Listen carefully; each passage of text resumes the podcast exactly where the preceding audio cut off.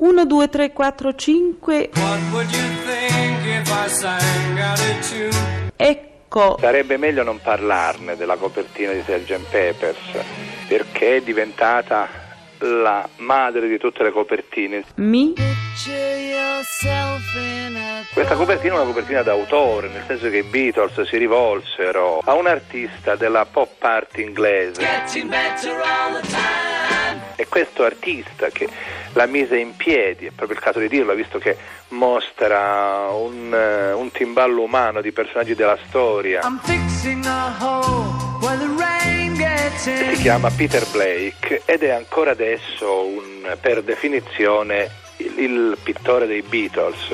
Sì. Ma torniamo alla nostra copertina. Wednesday morning at... È un giardino con un'aiuola con i fiori che compongono una parola, non il nome del giorno, bensì Beatles. E al centro, vestiti come dei addetti alle bestie di un circo, i quattro fantastici ragazzi di Liverpool, in divisa, con alamari, con colori squillanti, addirittura, addirittura Ringo Starr ha un viola fluorescente addosso. Paul, l'ipocrita Paul vestito d'azzurro. E invece il giallo, il colore della quarantena, è toccato al primo Beatles ad averci lasciato, a John Lennon. Un semplice rosso con uno strano tricorno invece per l'altro Beatles deceduto nel corso degli anni. Tutto intorno una folla di personaggi famosi, si riconosce Marilyn Monroe ma anche Ginarlo. Lo sai cosa ho fatto ieri? Ho provato a dormire in vasca da bagno, supina, con l'acqua fredda che mi arrivava fino al collo. E anche Oscar Wilde, e addirittura Marx, e addirittura Bob Dylan nell'ultima fila. E tanti altri ancora che, che, che non è il caso di, di, di enumerare per intero. Qui? Eh, ci si è messo di mezzo il rubinetto, sgocciolava, non mi faceva dormire. E allora sa cosa ho fatto? Ho ficcato l'alce nel buco del rubinetto. Il male è che il dito mi è rimasto incastrato e non riuscivo più a sfilarlo. Ma grazie al cielo c'è un telefono nel bagno e ho potuto chiamare l'idraulica. È stato di un carino, con tutto che era festa, quando gli ho spiegato la situazione e come si è precipitato. La sensazione è una sensazione molto inglese. British, di un giardino, di un giardino nel quale improvvisamente, come ectoplasmi, per una ideale fotoricordo del secolo, ci sono anche personaggi che appartengono al secolo precedente, il Novecento. I Beatles hanno voluto mettere insieme le loro predilezioni, evocare questi ectoplasmi.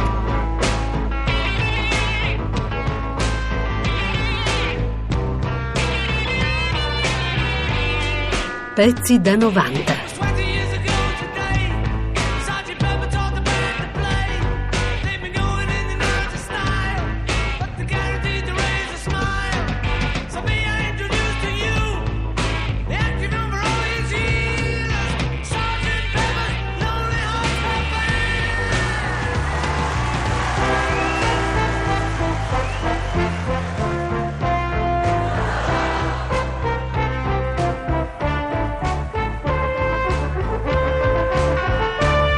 Intanto parliamo di un giovane cineasta che sta bruciando le tappe, ci arrivano notizie di eh, suoi progetti importantissimi, ce l'abbiamo qui al telefono, si parla con Oscar Mariotti, eccolo qua. Pronto, pronto Oscar? Pronto, pronto, salve, buon pomeriggio, grazie al giovane, anche se insomma eh, vabbè, la, vabbè. la quarantina l'abbiamo toccata. Eh. Eh, vabbè, eh, vabbè, comunque insomma c'è, per c'è. fare i registi. Giovane nello spirito, eh, la voglia esatto. di... di... di esatto. fare cinema, di fare bei prodotti. E questo voglio farle i miei complimenti, perché veramente eh, ho, letto, ho letto questa mail che ci è arrivata qui in redazione e il progetto cinematografico su, su cui sta lavorando è veramente altissimo, enorme, è di alto livello e complimenti veramente. Eh sì, perché è, è una rivisitazione, innanzitutto quello, perlomeno sto parlando del, del copione che ho appena scritto. Sì.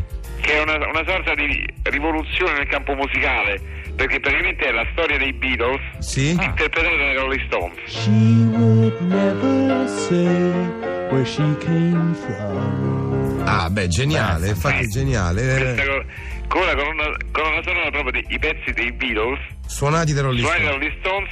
Ma loro ci ha parlato con Rolling Stone? Chi? Lei. E chi li conosce? Ma scusi, ma come chi li conosce? Non, non ha nemmeno proposto... E non so come contattarli, perché io ho chiesto al pub, c'è un pub vicino a casa mia, mm. c'è un gruppo, si chiamano i Satisfaction, fanno le cover dei dei dei, dei Rolling Stones, dei Rolling Stones. E beh, e non, loro non ce l'hanno, da capito. Ma non ce l'hanno, no, ma uno fa le cover dei Rolling Stones, mica li conosce i Rolling Stones. Ma nel mondo ci saranno miliardi di, di gruppi che fanno le cover dei Rolling Stones, eh, mica che conoscono i Rolling Stones. Ah no? Eh no, eh no. Eh. Allora chi, chi chiedo? E che ne so, non lo so, eh, cioè, cioè, dovrebbe chiedere alla gente dei Rolling Stones. Cioè che poi basta trovarne uno, eh? Cioè che basta trovare un Kit Richard, poi sì, magari sì. fanno una catena di telefonate e...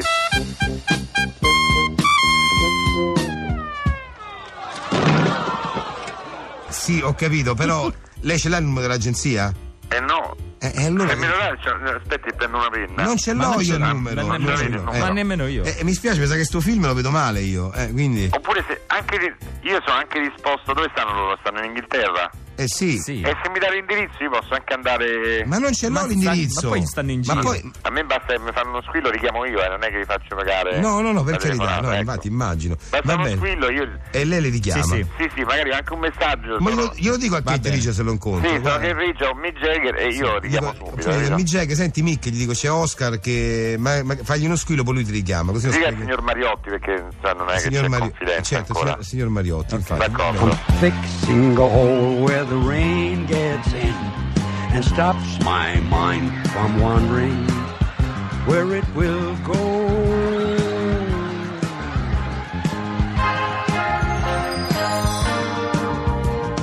I'm filling the cracks that ran through the door that kept my mind from wandering where it will go.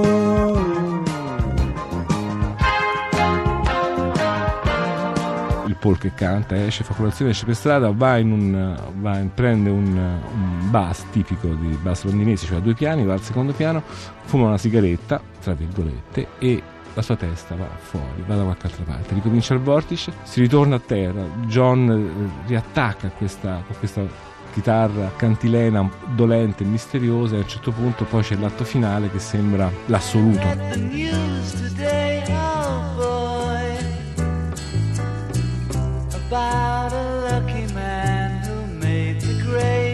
C'è una famosa session di studio in cui Paul voleva, non so, centinaia di musicisti classici, poi Martin lo fece scendere a più miti consigli, ma insomma presero un gruppo di musicisti sinfonici e li diresse Paul chiedendo che andassero da una nota eh, bassa fino a una nota alta, ognuno per conto suo, senza seguire un andamento preciso. Fecero molte prove, i musicisti stettero al gioco, in quegli anni non era così scontato, e alla fine abbiamo questo famoso finale che sembra una crescita, che sembra eh, assomiglia un po' al Odissea nello spazio di Kubrick, quando le musiche di Ligeti portano verso il monolito. Ecco, ed esattamente questo che capita alla fine alla fine di questo semplice, apparentemente semplice giorno, un giorno nella vita di una persona. C'è, dopo questa crescita vertiginosa, c'è un attimo di sospensione, e poi registrato con microfoni messi nel pianoforte sotto le note in modo particolare, c'è questo accordo fondamentale, un accordo di Mi maggiore, cioè la cosa più semplice del mondo, che viene suonato e poi lasciato con le armonie aperte in modo che la risonanza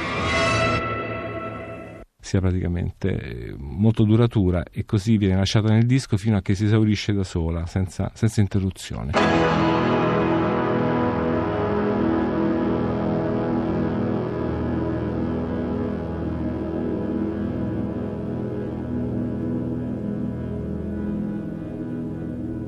Ma è stato così imbarazzante. Eh sì, questo posso immaginarlo. No? Una vergogna da morire. Trovarmi lì con un idraulico del tutto estraneo, con le unghie dei piedi senza smalto. Vergogna. Io il caldo non lo resisto. E così finisce con questa specie di ritorno alle cose primarie, al monolito di Ossiano nello spazio, finisce il disco. Sembra finire, c'è qualche secondo di spazio, e poi alla fine c'è un, un loop, anche qui un'altra invenzione, un loop buffissimo, caotico, che dura pochi secondi.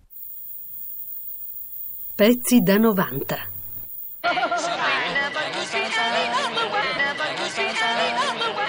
E che ci costringe a intervenire, cioè se noi non togliamo il disco dal piatto continuerà all'infinito, quindi siamo noi noi ascoltatori a decidere quanto dovrà durare questa avventura musicale.